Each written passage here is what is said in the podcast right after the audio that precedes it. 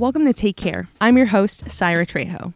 I'm a passionate advocate for mental and emotional health and fascinated by the power of people's stories. This podcast dives into stories across the spectrum of mental and emotional health. My goal here is to talk to experts and non experts alike to hear the latest in the field and the stories of struggle and ultimately healing. Because when we have open conversations, the stigma changes. I hope that this podcast can help you. If you enjoy it, please remember to subscribe. Episodes drop every Monday. This week, I talked to my friend Kayla Torres.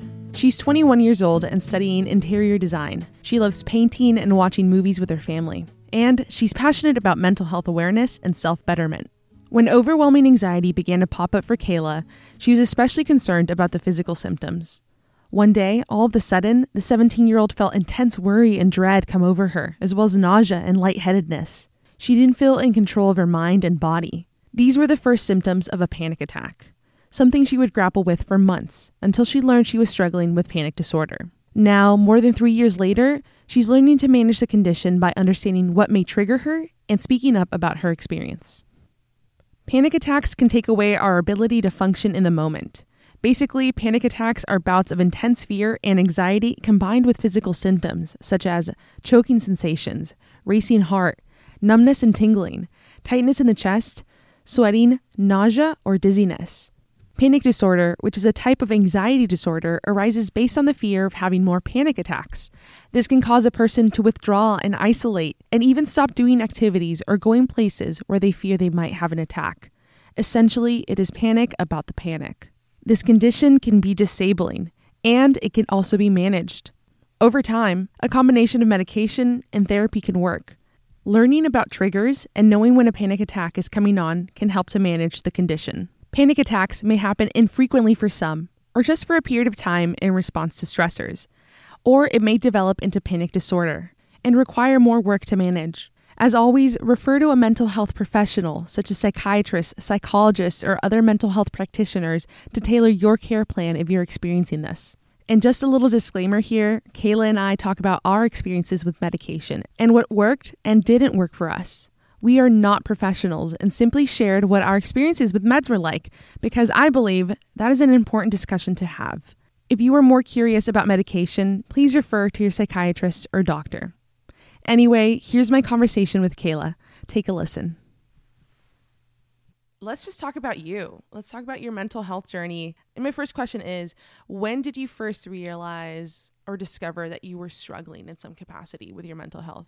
Yeah, so this happened and it started all back in 2017. I was 17 years old probably. Mm-hmm. um, and the only the only thing I can remember was um, my significant other Christian and I. We were driving back home. It was like morning time, around morning time. We were driving back to my house um, from a sleepover. We had slept over at some friend's house. Mm-hmm. Just on our drive to my house, it was like a, a switch went on and off, on and off, on and off in my body and in my mind. Hmm. So it was like this just like weird these weird symptoms going on in my body that had I had never really like experienced before. So like nausea, like intense nausea. Um, I was getting lightheaded, uh, I felt like so worried for some reason, and I had absolutely no reason, Syra, to get or to be worried. You know, mm-hmm. you it were was coming just back from a fun night with friends. Yeah, and I was I was with my boyfriend. I you know he makes me feel really safe. We were in a car on a freeway. It was morning time, you know, daytime, and I was just super like disoriented, basically, because I I didn't know what was happening. I was like, oh maybe uh, I was trying to find all these excuses like maybe I have food poisoning or yeah. or you know whatever. Um, and I, I let Chris know, I was like, hey, I'm feeling kind of weird right now. And he was like, oh, maybe, you know, your body's just waking up and it's feeling a little nauseous or something because we had just woken up. And I kind of just let it go and the symptoms kind of eased down or whatever. And then when we got to my house, um, they started getting a little bit more intense for mm-hmm. some reason. Um, we sat on the couch we were just basically watching TV. It was just my mom, my sisters, and Chris and I at the house. My dad wasn't there. We were just watching TV, and then that switch thing happened again. Like mm. it's hmm. just like a wave of like a heat wave went all throughout my body, and I just felt like I needed to get up, run, do something. You know, I just felt like super worried, like I could scream or something. Yeah. Um, so I went to the bathroom, was feeling the same And then my dad got home and I was like, oh, okay, let me go greet my dad. So, you know, my mind kind of got distracted for a little bit.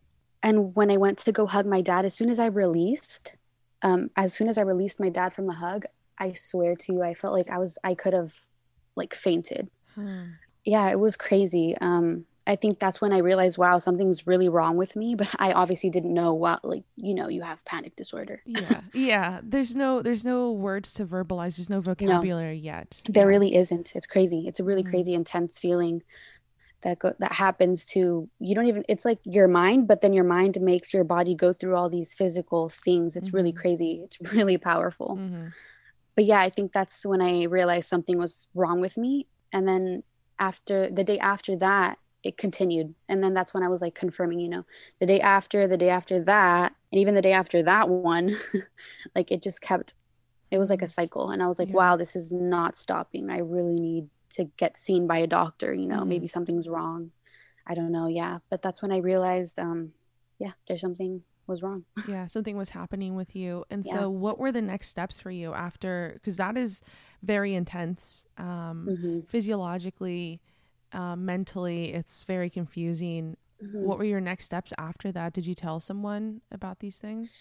So yeah so um thankfully i didn't really have to explain myself too much what you know about what was going on because like i said before i was going through these things and i was experiencing it for the very first time in that intensity in front of my loved ones and they mm. physically they saw the physical symptoms you know what was mm. happening to me after i released my dad from that hug i actually ran to the bathroom again because i i swear i thought i was going to faint or throw up or something yeah and i i just i locked myself in there for like a good 10 15 minutes and when i realized it wasn't you know going away i i i really didn't know what to do with myself so i i left the bathroom i ran to my room I was pacing back and forth. I, I even kneeled on my I like crouched and I kneeled over on my bed and mm-hmm. I was just like, oh, I need to breathe. I need to breathe. I felt like I wasn't breathing. And that's when I told my dad, you know, I was like, I'm going to tell somebody, you know, because I feel like I, am going crazy.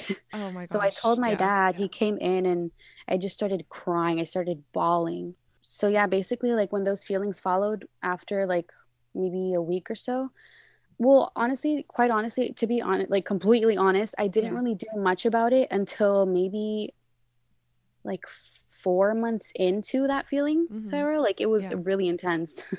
like I was losing weight, I was losing hair. Mm-hmm. Um, but then after, you know, when I got to that point, my mom, she's the the first one who initiated the conversation of, "Hey, you need help. You know, mm-hmm.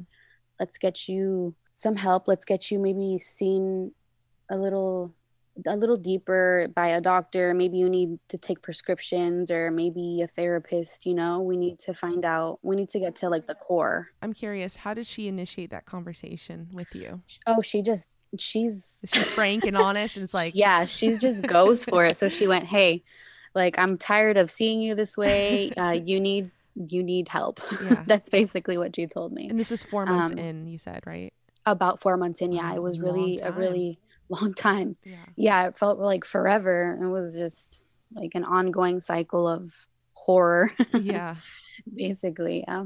When your mom reaches out to you guys kind of get the ball rolling on on getting you help. What did that look like? Yeah, so as soon as she mentioned that, I kind of felt like this relief because I also had been thinking about getting help, you know, therapy wise. Mm-hmm and to know that she was on the same boat as me like oh yeah you know therapy would be an option you know mm-hmm. that it mm-hmm. was actually there on the table mm-hmm.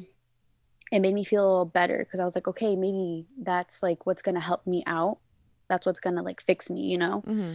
and so i got actually excited i was like oh are you are you sure like what's my dad gonna say and she was like your dad's not gonna care like he loves you you know yeah i was just overthinking everything mm-hmm. um but yeah that's that's when it started. We reached out to this after school program that I had been going to um, mm-hmm. um, when I was in middle school. It's called UP. Mm-hmm. I don't know if you've heard about it. Canal Lines or it's it's local yeah, program. Yeah, area. yeah.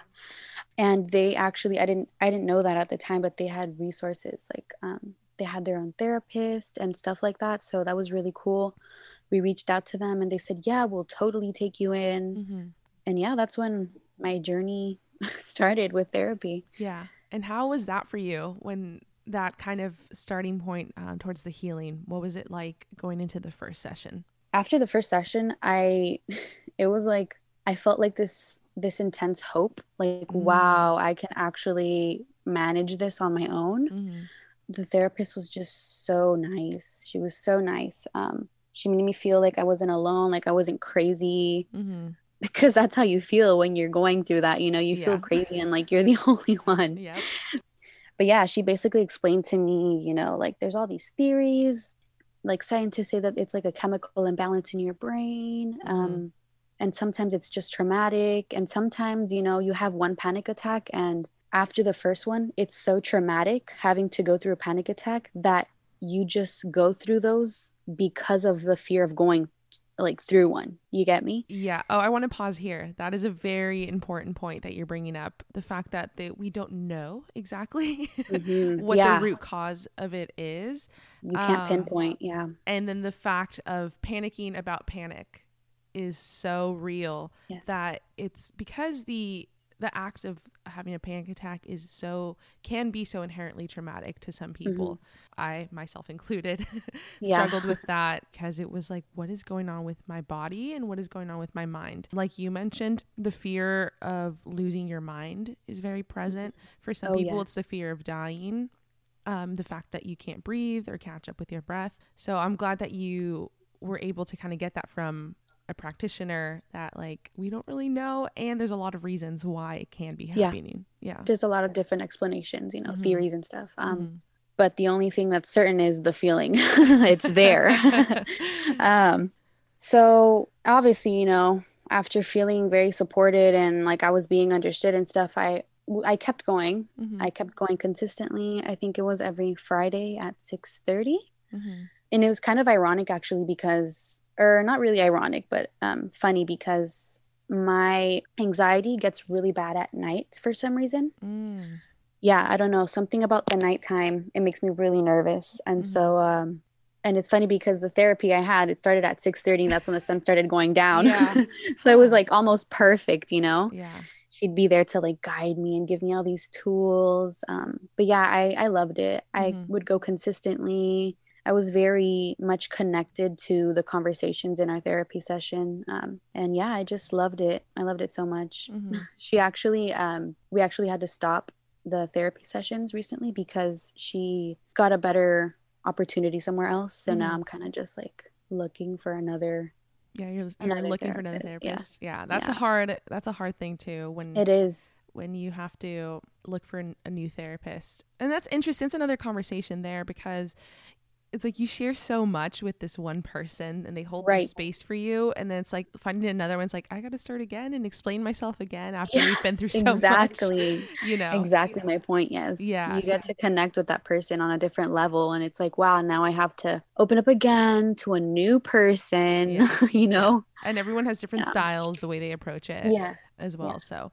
have you been able to kind of go deeper into what might have flared up those initial panic attacks and that overwhelming anxiety for you? oh see that's a hard one because Yeah. like i said i was just driving home that one day and it's like this just switch went off hmm um i'm not really all that sure And it's I mean, cool I if you don't tell have the answer. It's like it's totally cool. I, I mean, I didn't know for a long time. It took me yeah a lot of very intense, like not just talk therapy, like this other therapy I do to to find out more about it. yeah and i've actually been kind of looking into that since we last talked hmm I told Um, you about because- EMDR, right? Yes, Oh, okay, because yeah, I have yeah. not been able to pinpoint. I have not been able to pinpoint one thing. Yeah.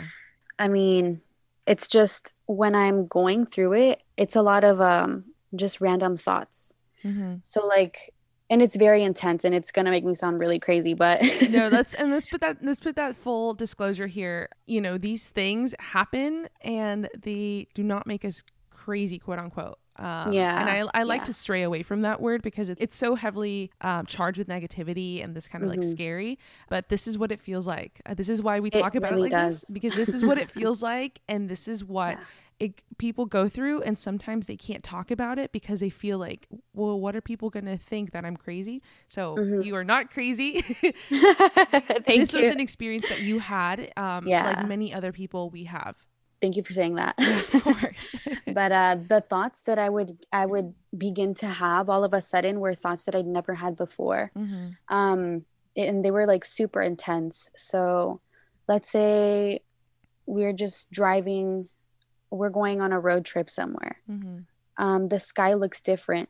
And all of a sudden, I'll jump from, wow, the sky looks different to like, wow, are there stars in the sky right now? Wow, there's stars. And there's also like all these other things in the universe. And then I'll like jump onto like, oh, shoot, like meteors and all these different like mm. yeah. you know yeah. random things and there was this one day where i freaked myself out so much because um i saw a shooting star one night and it was so magical and instead of that moment being so magical i made myself suffer mm. because i mm. was like wow that shooting star like was coming down onto earth like so fast imagine how fast a meteor would come down like all the damage it would do yeah. you know i just started worrying about the dumbest things ever like things you wouldn't you don't need to worry about mm-hmm. things that won't even probably happen you know and it was just basically catastrophizing yeah so that's another thing my therapist said i i catastrophize I was just gonna say that there's there's a whole bevy of of cognitive distortions that a lot mm-hmm. of us mm-hmm. face with our thoughts,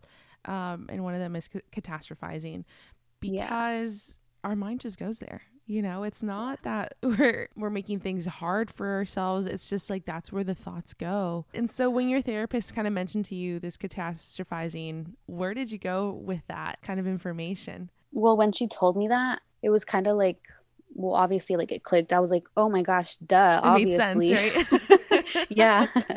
but for some reason you know i couldn't even tell myself that like wow you're catastrophizing everything but when someone else told me it i was like oh wow yeah you're right i'm uh-huh. really doing that to myself mm-hmm. what we had worked out with my therapist was every time that i started to do that i needed to catch myself and you know realize i was i was doing that and basically just stop myself and cut those thoughts there and try to um, distract myself with something better something more positive you mm-hmm. know focus on something else other than those thoughts Mm-hmm. So that's what I did. And it's a friend of mine. He actually told me, I reached out to him because he also was going through a very similar thing. And he told me it's really up to ourselves to change it because no one else will be able to change it for us. You know, mm-hmm. it's all we have the power. Yeah. Every time I began to have those thoughts, um, I'd either turn to reading or uh, watching a movie. And oh, yeah, thing about watching a movie is well that i've noticed with me is i tend to watch the same movies over and over again mm-hmm. and i actually read online that the reason why we do that is because we're already familiar with what's going to happen next oh, so it makes us feel more in control you know huh. we know what's going to happen in the yeah. movie so that makes comfortable uh-huh. therefore why we watch it over and over again and for me it was harry potter or even like despicable me i don't know they would just make me feel so happy yeah and I'd watch those all the time or read books or exercise too. Um, mm. That's a really good one, exercising. Oh, I remember there was this one moment when I was still really early in in my healing, and I went to the movies with my with my dad and my brother. Um, I saw a movie and it was this journalist. um, oh my gosh, of course. I know. of course. It was this journalist and she and this is just like, oh my gosh. I'm like, why did we go see this movie? Um I know. Because we were just talking about movies. Um and she uh, experiences like the horrors of war. She covers war um, in Afghanistan yeah. and um and I, I think that was her main thing. And one day in the movie, I'm sitting there with my brother eating my popcorn and uh, in the movie she comes home from war and um, she all these things are coming back to her in a very traumatic way she's experiencing post-traumatic stress disorder mm. and so she has a panic attack oh, and man. seeing mm. that panic yeah. attack on screen for me I Triggering. remember, yeah. And the scene before mm-hmm. this, the scene before the the panic attack on screen was this very like dark um like people were were discovering these like buried bodies because of the war and all oh this horrible stuff. Gosh. Yeah, and so it's very intense already. I'm watching it play out on screen, and then she has a panic attack, and she's like, "I'm going mm. crazy." And. I was mm-hmm. watching that unfold, and all of a sudden I get the the feeling in my body, right? The tingling, yeah. the oh my gosh, I need to run. And so I ran yeah. out of there. I like I was like, oh Dad, oh my gosh. I'm out of here. And he's like, Okay um and i ran to the bathroom and i was like i was like i'm gonna control this panic attack i know it's coming yeah. on i'm like splashing water on my face there's like women in there looking at me And then I was like, okay, I think I have it under control. I sat in the stall for I don't know how long. Yeah. And then my dad came out looking for me because he's like, why did you run out of the movie? And then we yeah. went outside and I tried to explain to him what had triggered me. Mm-hmm. And then full on panic attack happens outside the movie theater. Oh, man. So he didn't know at that time that you were. He knew, um, but he didn't know that, like, watching it on screen could trigger you, yeah. You oh, know? yeah. Because, oh, and definitely. this goes back to the point that we talked about, like the actual event of experiencing the panic attack is so traumatic. And I can see how that triggered me seeing it on screen with a journalist too, because that's just mm-hmm. so, that was part yeah. of what my whole breakdown. Um, mm-hmm. So I can, you know, I, I love that you said you watched movies that were uh, familiar to you because you knew what was yeah. going to happen. Yeah. Yeah. And it's also that, um, that sense of control you know when you're going through a panic attack it's you basically it's just you don't feel in control you don't mm-hmm. feel in mm-hmm. control of your body which obviously is like the main thing in the world that you have control over is yeah. the one thing yourself um, so when you lose that it's very intense because it's like wow if i can't have control over this i can't how can i have control over my life my own mm-hmm. life mm-hmm. you know and it's very intense to even say that but it's true and so yeah when when you're able to find that thing that you feel control over for me it was you know the movies the reading mm-hmm.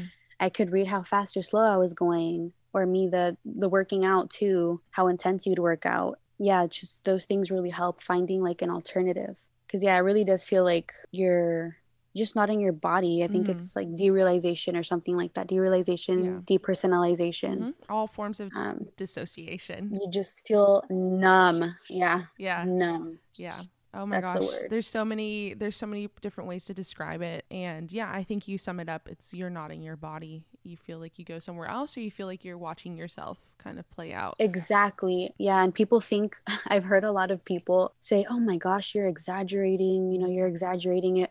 Oh no, I'm not. to those people who have me. said that, this is not an exaggeration of the horrors of panic disorder. Like trust me, I would not wish it upon anybody. Mm-mm. Nobody. Mm-mm. No when you were um, struggling with this, you know, you said the panic attacks were daily. Was it multiple times a day?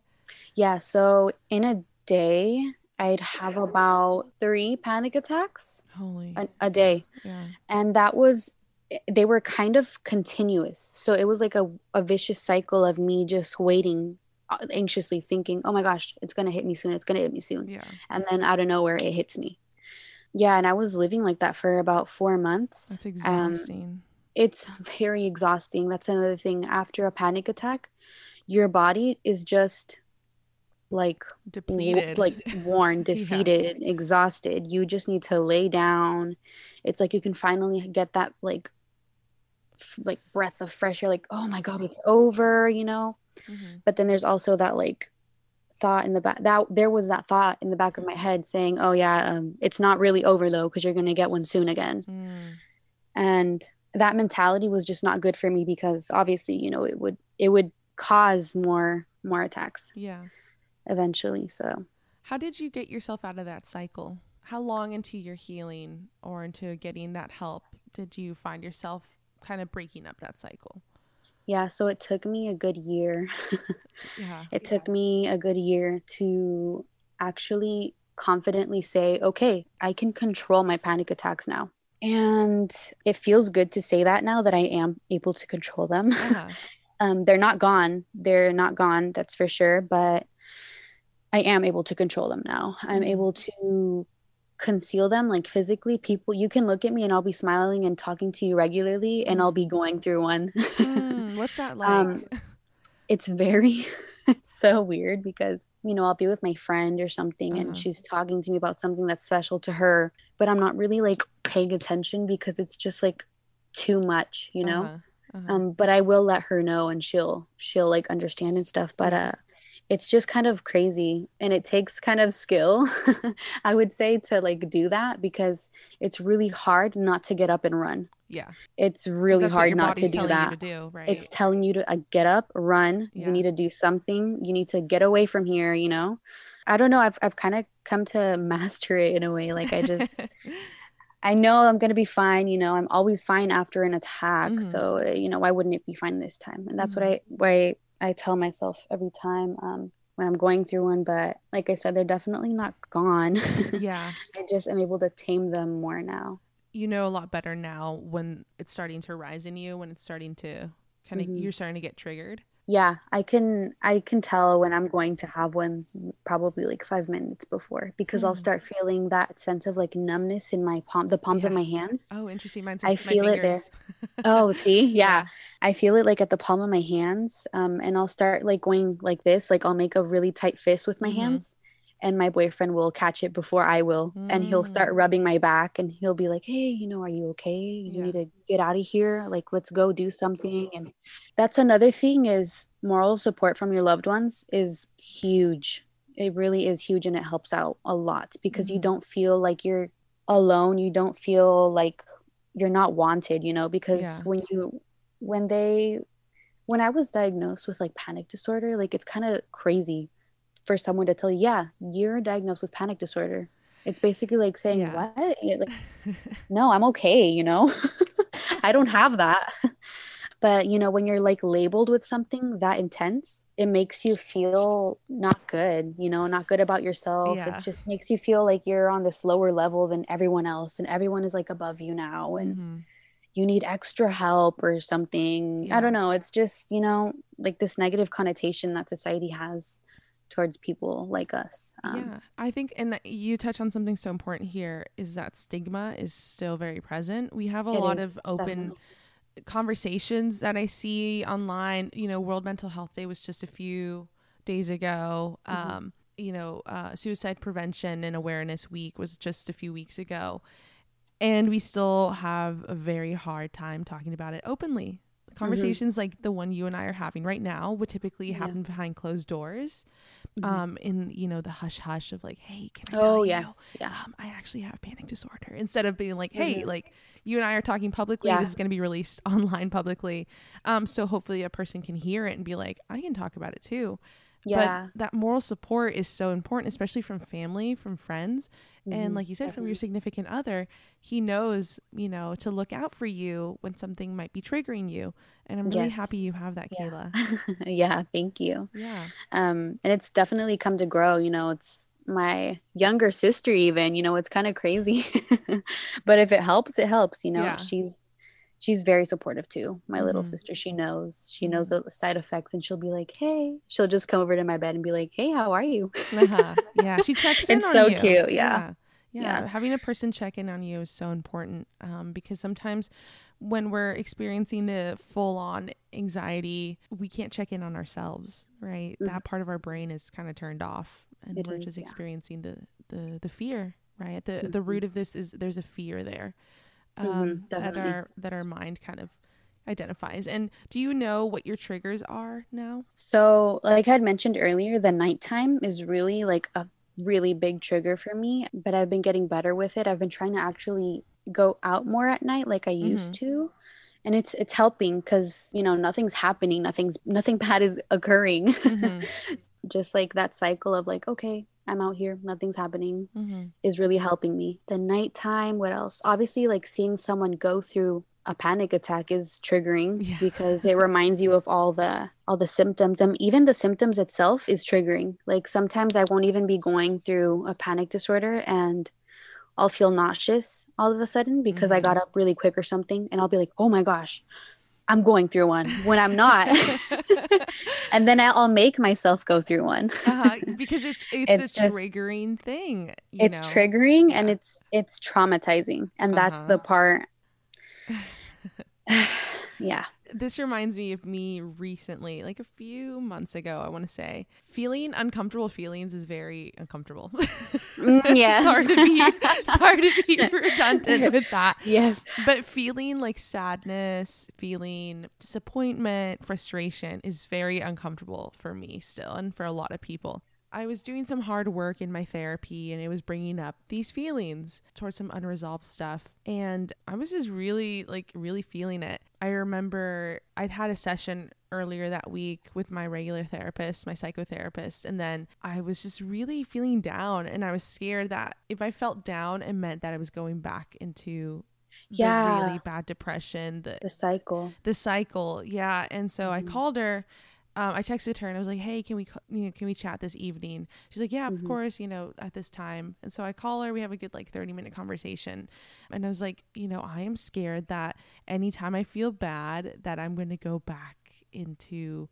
the depression, yeah. the really awful low place that takes me a while to get out of. And she reminded me, she's like, Well, now you have more tools and now you have more ways to like uncover and know what it is that's making you feel this way. Mm-hmm. And so in our conversation that we're having now, it just kind of reminds me like because this stuff is so scary and traumatic, we want to keep the sense of control um, in any way that we can and we want to be able to be like i'm not going to be in that spot anymore um, yeah. so what's that like for you you know as much as we can, can we can manage the panic we like to avoid it too because mm-hmm. it's so mm-hmm. hard um, definitely. so where have you come i think this is the the most pertinent question. Where have you come in forms of acceptance that this is just something you are learning to manage and live with? Well i've honestly come to terms with it. Mm-hmm. you know i've come to like and with this you kind of have to accept it. You kind of have to take it receive it just without judgment. uh, learn to live yeah learn to live side by side with it because oftentimes it does not go away. Mm-hmm. You know, sometimes once you're diagnosed with it, it's for life, and sometimes it's not. Mm-hmm. For other people, you know, they completely just it was just for like a short period of time, and then it's gone. Mm-hmm. But then for others, it's it's just like lifelong. And so for me, I'm not saying it's lifelong because you know you never know, but I've just come to accept it and not really see it as like an enemy, but more so as like motivation to get better. Mm. And I don't know, I kind of see myself like as like a stronger person because I've learned to manage it, because mm-hmm. I've learned to live side by side with it. It's very difficult for sure to try to tame that feeling because you just want to like go crazy once you're feeling it. But uh, yeah, I don't really know how to explain it. I mean, it's just you gotta accept it. You really do. You have to accept it, receive the tools they give you, get any information you can, um, find out what works for you, mm-hmm. and then go from there. No, that's really beautiful. It's well yeah. said. That's the journey is hard and you know we're not alone in it we have people who exactly. can help us and and the resources another question that i had is if you and if it's it's okay if you don't feel comfortable talking about it um did you pursue medication to help you with the panic disorder yeah so one of the first things i did before i even um, received therapy was go to a a doctor to see if I could get prescribed any pills. And this mm-hmm. is really funny. But um, every time I was going through a panic attack and I was sitting like in the bathroom, I was like, okay, maybe like pills will really help me out. Um, mm. So let me just get the pills and try them out and you know we'll see how it goes from there so i went to a doctor i got prescribed pills mm-hmm. i got prescribed like two different um, types of pills mm-hmm. and um, i took them but i never I, I mean like i physically took them but i never actually took them Oh, so, so you, it was you more took them, so, you picked them up from the doctor, but you didn't like. Yeah, so it was like all like in my head, you know. It was like this this strategy I had because I didn't want to get into like I had heard a lot of things of people trying different medications and how it made them feel, you know. So Medication I was scared. is hard. It's very hard. I was yeah. scared of the side effects. Mm because like i mentioned before side effects sometimes triggers mm-hmm. a panic attack mm-hmm. so i didn't want to you know have any triggers so it was more so just the idea of having them there having that option there if yeah. i really absolutely needed them you know mm-hmm. Was kind of like a, last resort thing but i just wanted to have that option there already mm-hmm. so i had the pills but i never took them that just wasn't my way to go because i was absolutely scared of the side effects but yeah. um then that's when I turned to therapy and that's what really worked out for me. So Yeah. And some people find it's a combination of both. Medication is very touchy for some people. I myself resisted medication for the longest time. Yeah. And I have been on and off of medication. Recently, I've been off of it. Um, but I was on before. I was on Lexapro.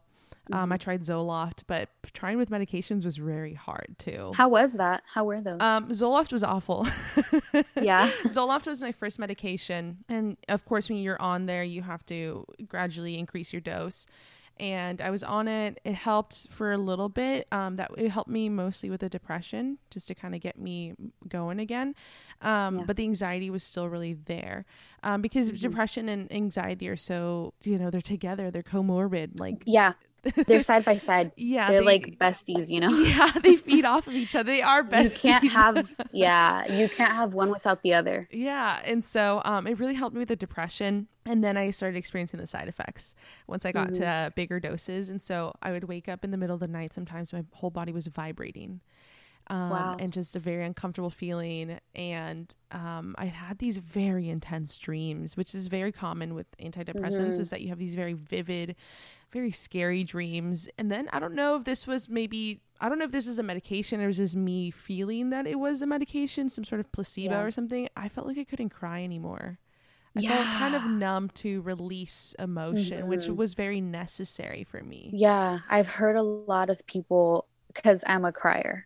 Oh my god, me too. Okay, I'm a crier. Firstly, crying is an emotional expression, just like laughing. I am Yes. so like crying is so acceptable, you know. yeah, honestly, it sounds funny, but I love crying because it just it helps me release. Yeah. You know, it helps me just just release. I don't know. Yeah. It's just something Oh. about it. But um, I feel that too. Wow, that's crazy. See, that's one reason why I didn't want to take prescriptions because I was just so scared of all the stories people would always tell me, like this Yeah. and that. And yeah, just the numbing, you know, people Mhm. would just not feel themselves anymore. hmm Yeah. So Yeah. that happened to me on Zoloft. And so then I came off of it and I did it in a very not good way. I just came off of it. I didn't tell my my oh, psychiatrist. You completely and so, stopped. Yeah. And so the good thing is that I didn't have any of the withdrawal effects because you also have withdrawal if you take it for a Oh, long enough time. And so I stopped. And then I was back in my kind of cycles of in and out of depression. And I went on Lexapro, which was a much better medication for me. And um, I took a low dose and then it gradually increased. Yeah, it was really good. I remember t- telling my friend one day we went to Home Goods, which is the you know the store here. I love it there. I know my brother works in ho- at Home Goods, so Oh my shout gosh, out no to way. him. Yeah, Wow. um, he yeah, it's funny. There's something so comforting about that store. I don't know. I know. I was telling my Ugh, mom the other day, I was like, I don't know why, but like Home Goods is very comforting. A lot It of people love it. makes- yeah. hmm Um, it really does. Anyway, so my friend and I go to Home Goods and we're walking around the rug section. You know, this is funny. We never, okay, on this podcast, it feels more like serious and stuff. Um, Yeah. Other times this is very lighthearted and I appreciate it. So thank you for Yeah, bringing yeah. that, Kayla. Thank you. um, so I went to Home Goods with my friend. We're walking around the rug section, and I felt really good. And my Yeah. friend had seen me in the worst moments, and um, Yeah. I, I was just doing really good for a stretch of time. And I was on the Lexapro, and I was like, Sam, like that's her name. I was like, Sam, I should have gotten the medication before. This is Yeah. wonderful. you were on top of the world. yeah, and so it was it was working right. I was I was Yeah. doing well. I'd gone to a great steady baseline, and then it stopped working. Oh, and then yeah, I needed yeah, a, yeah. uh, and then I needed a higher dose. After that, I didn't really want to go on a higher dose. You know, I didn't want to go on a higher dose. And then I had another really bad episode, and that landed me in outpatient, and it was a huge reset for me. But um, Yeah. so then I came off of medication, and you know, when I thought I was going to go back into like a really hard spot a few months ago, the thought was like, okay, I'm going to do the Lexapro in a combination with Wellbutrin. And I didn't want to do a combo of medications. Yeah. And so Mhm. sometimes I think about, I'm like, maybe I should, but I guess just feeling it and having like, I'm in a space where I can allow Yeah. myself to go there to feel and to kind of come out of it. Um, so, like I said, co- uh, medication is very tricky. For some people, it brings you to the table, like one of my guests in previous podcasts has said. Um, and for other people, we just we can't. We have to try different things. Um, Mhm. So that remains to you know we remain to to find out exactly how medication works for different people. So Yeah. yeah. It's Um, definitely different for everyone. yeah, definitely. And um and like you, like you mentioned some side effects are really scary. Some side effects of coming onto antidepressants is nausea. And for Oh you that's God, a no, I triggering that's a triggering Yeah, thing, you know. It really is. So so it's hard. Another question is you have this great tattoo on your arm. Yeah, I Um, do. Can you tell me more about it? Can you describe the tattoo? It's really beautiful. Thank you. Um, it actually does go with what we're talking about right Mhm. now. Um, so it's basically for those who obviously can't see what I have on my arm. it's um, on my forearm, and it's um, a lotus, and basically the stem of the lotus, I guess you could say, is actually a little quote Mm-hmm. which says golden state of mind. hmm I got the lotus because first um, off is It's like a water plant, huh? Should we do a little Yeah. fact checking right now? See where We lotuses grow from? I love lotus flowers, by the way. I think they're I so know. beautiful. There's something about them. Let's see. Okay, the lotus has a life cycle unlike any other plant. With its roots lodged in mud, it submerges every night into river water and mirac- miraculously reblooms the next morning. Yes. So we'll That so they the uh the right roots there. the roots are in mud and they submerge into river water. So like that part about it blooming like the next day again and all that, Mhm. it's like the cycle. For me, it was the cycle of Yeah. my anxiety. You know, I'll be like basically gone today, but I'll be back tomorrow. Like I'll, I'll be fine Yeah. later. You get me? Oh, that's It's beautiful, like Kayla. The end thing is I'll be fine at the end. You know. Um, and then obviously just golden state of mind is basically saying you got to maintain that positive mindset or else it's just all going to go bad, Mhm. you know, and it's kind of just a reminder for me to stay positive all the time because I tend to easily jump off that positive little Yeah. Yeah. track, you know. Um, and yeah, and then just these little three dots at the top, those are Mhm. just my three my three sisters. Oh, nice. Yeah. That's oh, that's beautiful. Now I want a lotus. yeah. Yeah, I love that. That's a great reminder, and it's on your arm, and you can look down and kind of remind yourself um, Mhm. when you look at it that there's so much to your journey and and so much you're still doing. So, Yeah. so I highly, highly, highly appreciate and I thank you for being on the podcast. And and something I didn't talk about earlier in the interview is that last year in March, I think I was logging on to delete my Facebook. Yeah. uh-huh. Um, and I saw your post being very frank and honest about anxiety and the panic that you Mhm. um that you experienced and yes. and that point of my journey I was in open and ready to talk about it openly with people. And Mhm. so when I saw that online, uh, I immediately messaged you and I was like, "Hey, Yeah. we got to we got to catch up because you and I um knew each other kind of like by mutual friends, but we didn't really know Yeah. each other very well." yeah. Um, and so you and I had a great time catching up, and we both kind of poured our hearts out to each other and, Yeah. and shared um, our story. Yeah. So I want to thank you for that. A lot of Yeah, people. and thank you for reaching out too. You know, I was like, su- when I received that message from you, I got so excited. I told my mom, I told my dad, I was like, "Mom, Dad," you know. um, and they were super excited. And then after that, we went to go have like coffee. yeah, we went to a great little coffee at- shop when we still could Mm. do that. now we can't. Yeah. Oh my gosh. yeah. Um, but yeah, that was it was really hard for me. Um, Mhm. one to make that post because it's very personal. It's very personal and touchy, and people there's people out there who won't understand. Mm-hmm.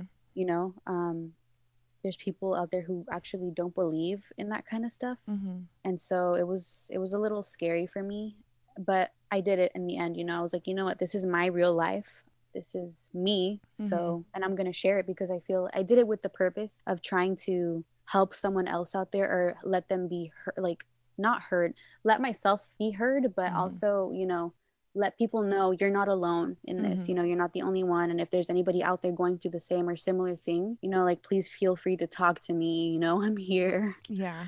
and you did you reached out and that was super great i got so excited and i was like oh perfect Yeah, and not even just that there were so many people commenting on it you know saying oh my gosh you know i've been through like i've been going through the same thing or i've gone through that before you know if you need to talk to me i'm here if you need anybody Mhm. to talk to um and it was just really great the response was all positive thankfully so Yeah.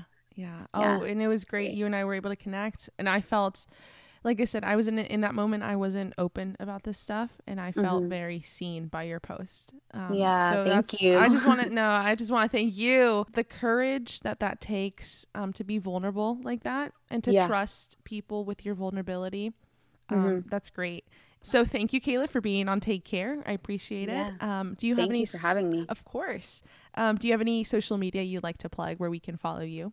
Yes. So my social media um, on Facebook, it's just Kayla Torres. Um, and then I have Instagram too. It's Kayla, K E Y L A underscore FK7. Awesome. Yeah. Cool. So, uh, people who want to follow Kayla, those are her social medias. And uh, thank you. Yeah. Thank you. Thank you so much. I appreciate it. Thanks for listening. You can find me on Instagram at takecare.pod and at Twitter at takecare underscore pod. To support Take Care, please consider giving the podcast a five star rating and leave a review. Quick disclaimer I'm not a mental health professional, just an advocate and individual with a passion for mental and emotional health. The information and topics discussed on this podcast are for educational and informational purposes only. This podcast does not attempt to diagnose, treat, or cure any mental or emotional condition or disease.